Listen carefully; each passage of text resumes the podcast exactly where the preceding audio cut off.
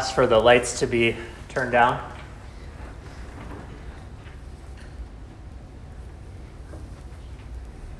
Turn them all the way till they click off.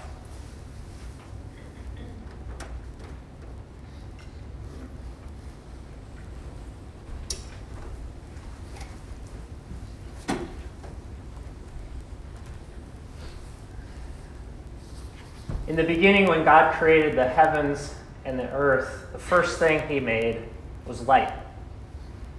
Everything was dark, and for us as human beings, we would be able to see nothing. It would be so dark we could feel it.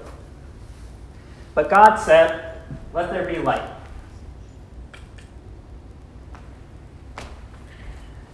And there was light.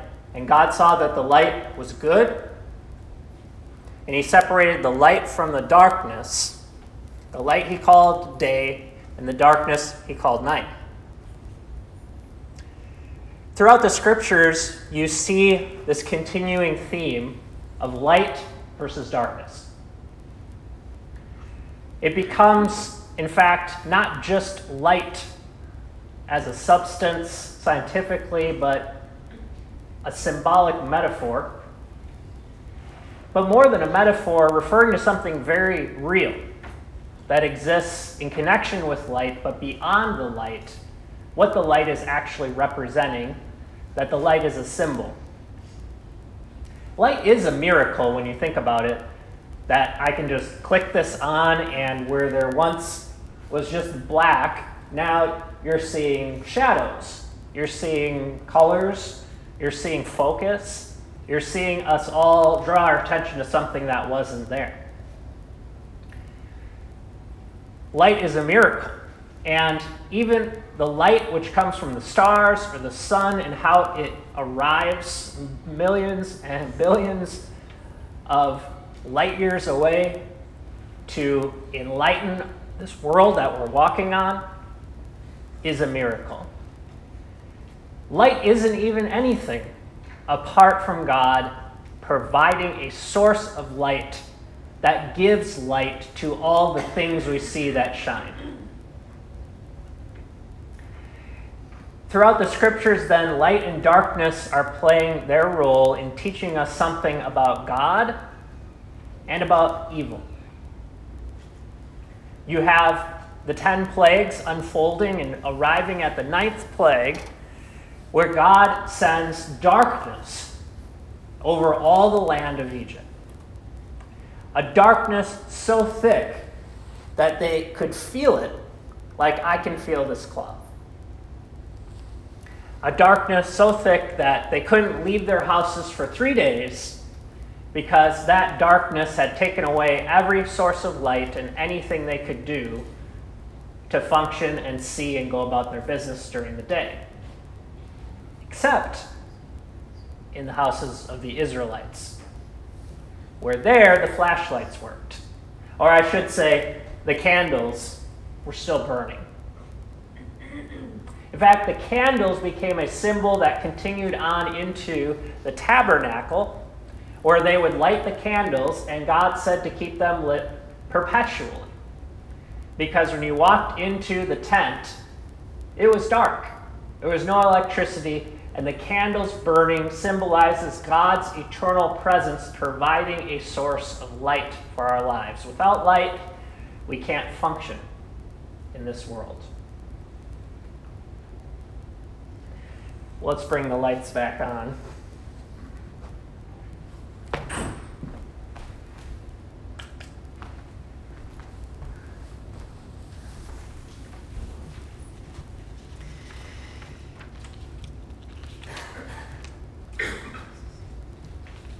Throughout the Old Testament, it keeps directing us back to this meaning that we're talking about with light and darkness that was brought out in the plagues against Egypt. It is in the prophets, for instance, the prophet Joel 2, verse 2 says, that the day of the Lord is coming. It's a day of darkness and gloom, a day of clouds and thick darkness, like blackness there is spread upon the mountains, a great and powerful people like there has never been before, predicting a destruction that's coming on the people of Israel at Joel's time, but then also referencing a day that's even darker. It goes on in chapter 2, verse 31. And it shall come to pass, excuse me, chapter, verse 30, and I will show wonders in the heavens and on the earth, blood and fire and columns of smoke. The sun shall be turned to darkness and the moon to blood before the great and awesome day of the Lord comes. And it shall come to pass that everyone who calls on the name of the Lord shall be saved. So Joel is seeing the same day of the Lord as a day of darkness, both in coming upon the Israelites in a plague that's going to strike their land in Joel's day, just like Egypt was struck with darkness, and then also extending into the true meaning of darkness, the difference between being in God's light and having His blessing and approval, and having God turn His face away from you like the sun being covered so that it's not looking on, God is not looking on you anymore. This continues throughout the Old Testament, harkening back to the creation story where God separates light from darkness and he calls the light good, but says nothing of the darkness, and then the plagues against Israel. Last week, we talked uh, not last week, several weeks ago when I preached on the last Wednesday about the miracles of the Passion. The first one was the power of prayer, of Jesus' prayers. And we went to the Garden of Gethsemane to see Jesus praying and sweating like great drops of blood. Now, the whole context of the Garden of Gethsemane is set on the night of the Passover. The Passover, we said, was coming out of the Exodus God's 10th plague. The 10th plague was where God struck down all the firstborn of Egypt. But he spared his people who sacrificed a lamb and put the blood on the doorpost so that the angel of death passed over their house and then they would observe the Passover. Now, in that Exodus story, you have a connection between the ninth plague and tenth plague. Moses goes to Pharaoh with the ninth plague and says there will be darkness over the whole land.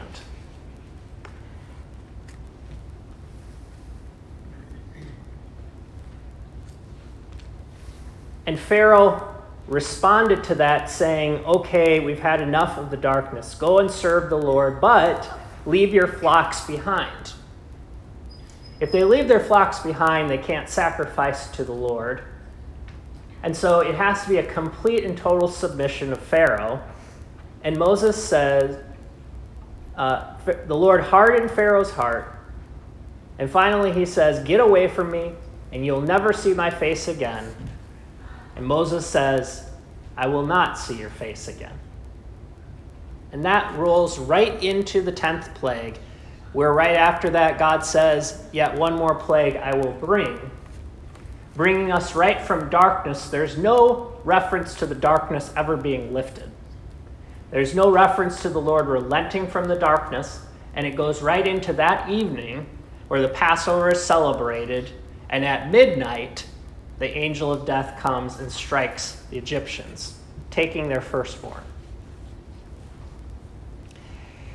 Now, looking at all of this, we're getting a sense of what God is trying to do. He's proving to the king of Egypt that his gods have no power. His number one god in Egypt is the sun god. And God has now struck down the sun god and blackened the whole land, showing that he alone is the God of heaven and earth.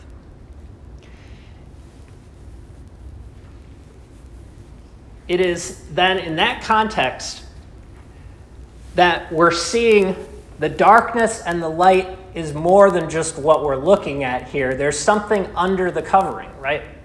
There's something more to this that's under the covering, and we're trying to discover what it is. Well, now we come to the point of all of this and the season that we're in. We come to our text in Mark chapter 15. It says there that Jesus has been crucified, and when the sixth hour had come, there was darkness over the whole land until the ninth hour. And at the ninth hour, Jesus cried with a loud voice, Eloi, Eloi, lema sabachthani, which means, My God, my God, why have you forsaken me? Notice that phrase, there was darkness over the whole land. Underneath the darkness, this is what's going on.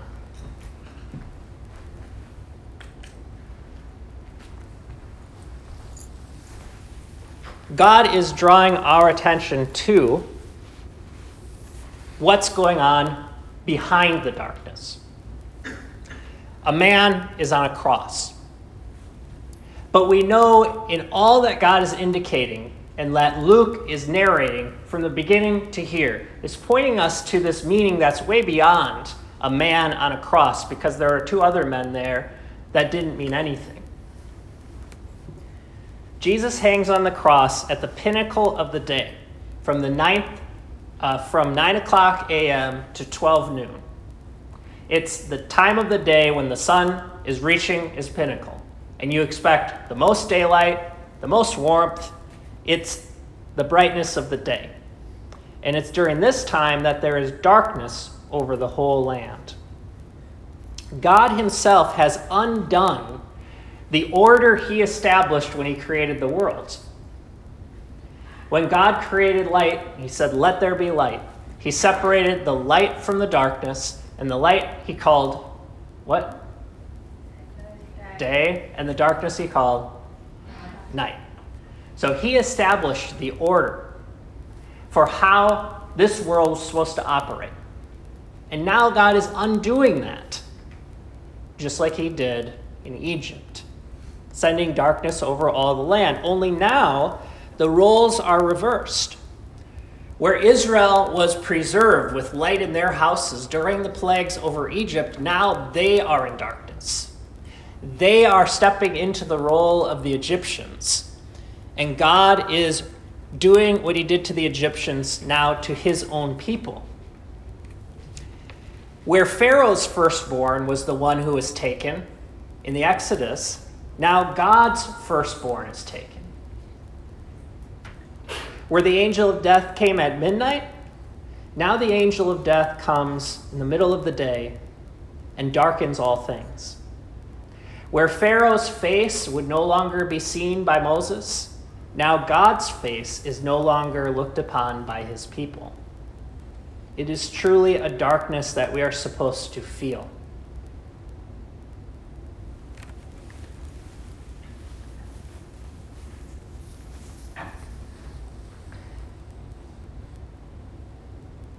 It is a darkness that we can feel.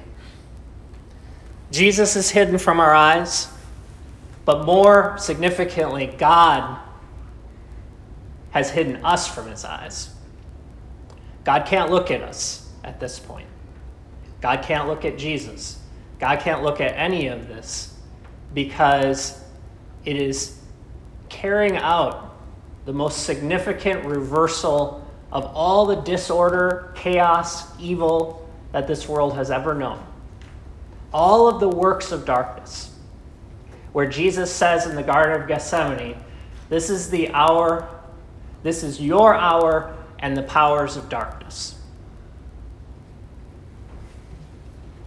Behold the Lamb of God who has taken away the sin of the world. And from the darkness, where you can't even see what's happening, you hear, My God, my God, Eloi, Eloi, Lama Sabachthani.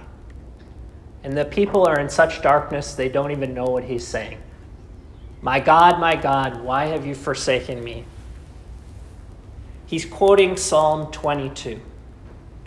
Jesus is showing that he is no longer the beloved one, he's now the forsaken one. He's no longer even a son to God. He's enduring the total disorder. And if any of you have been watching any of the proceedings of our judicial process in confirming a nominee, you know the language of violence and ugliness that our judicial system has to deal with because they were spelling it out in detail. And the types of cases that are in front of our courtrooms, and the types of things that are hidden in darkness that a lot of times aren't even spoken of and don't even get to court and are never justified. All of that is there on the cross. Let's bring the lights down one more time.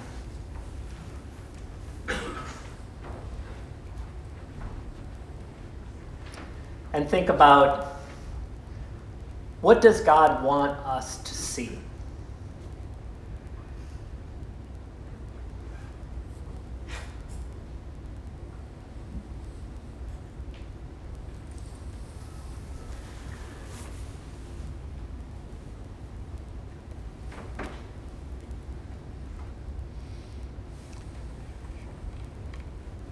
When Jesus breathes his last and is buried in the darkness of the tomb, what are we supposed to see? This is not the first time we've heard reference to light and darkness. It's not the last time that we hear reference to light coming out of darkness. The first narrative element that is emphasized after the crucifixion and burial is that on the first day of the week, a new week, a new day, the sun is beginning to dawn. After the darkness of the ninth plague rolling into the tenth plague, now God is saying the sun is beginning to dawn light is coming out. And they are trying to figure out what this all means when they arrive at the tomb. And he's not there. And at some point, those words are going to echo in their minds and hearts when he said, I am the light of the world. And when John said, The light casts out the darkness and the darkness cannot overcome it. And God saw the light, and it was good. That in the end, what Jesus was doing, as dark and ugly as our sins are, was good. And so God raised him from the dead. God caused the sun to dawn again. He didn't destroy this world. And if we walk in the light, as He is in the light, we have fellowship with one another. And the blood of Jesus Christ cleanses us from all sin. So let us walk in the light. Let us remember both the darkness that shrouded that day as we enter into Holy Week and the light and the miracle of what God was doing in the darkness and what he accomplished in the end. And remember that this is good news for us. And it's the redemption of our souls, and in his resurrection, the redemption of our bodies, so that we can walk in the light once again. And God has set the order back the way it was supposed to. All light comes from him, and he is our light. Amen.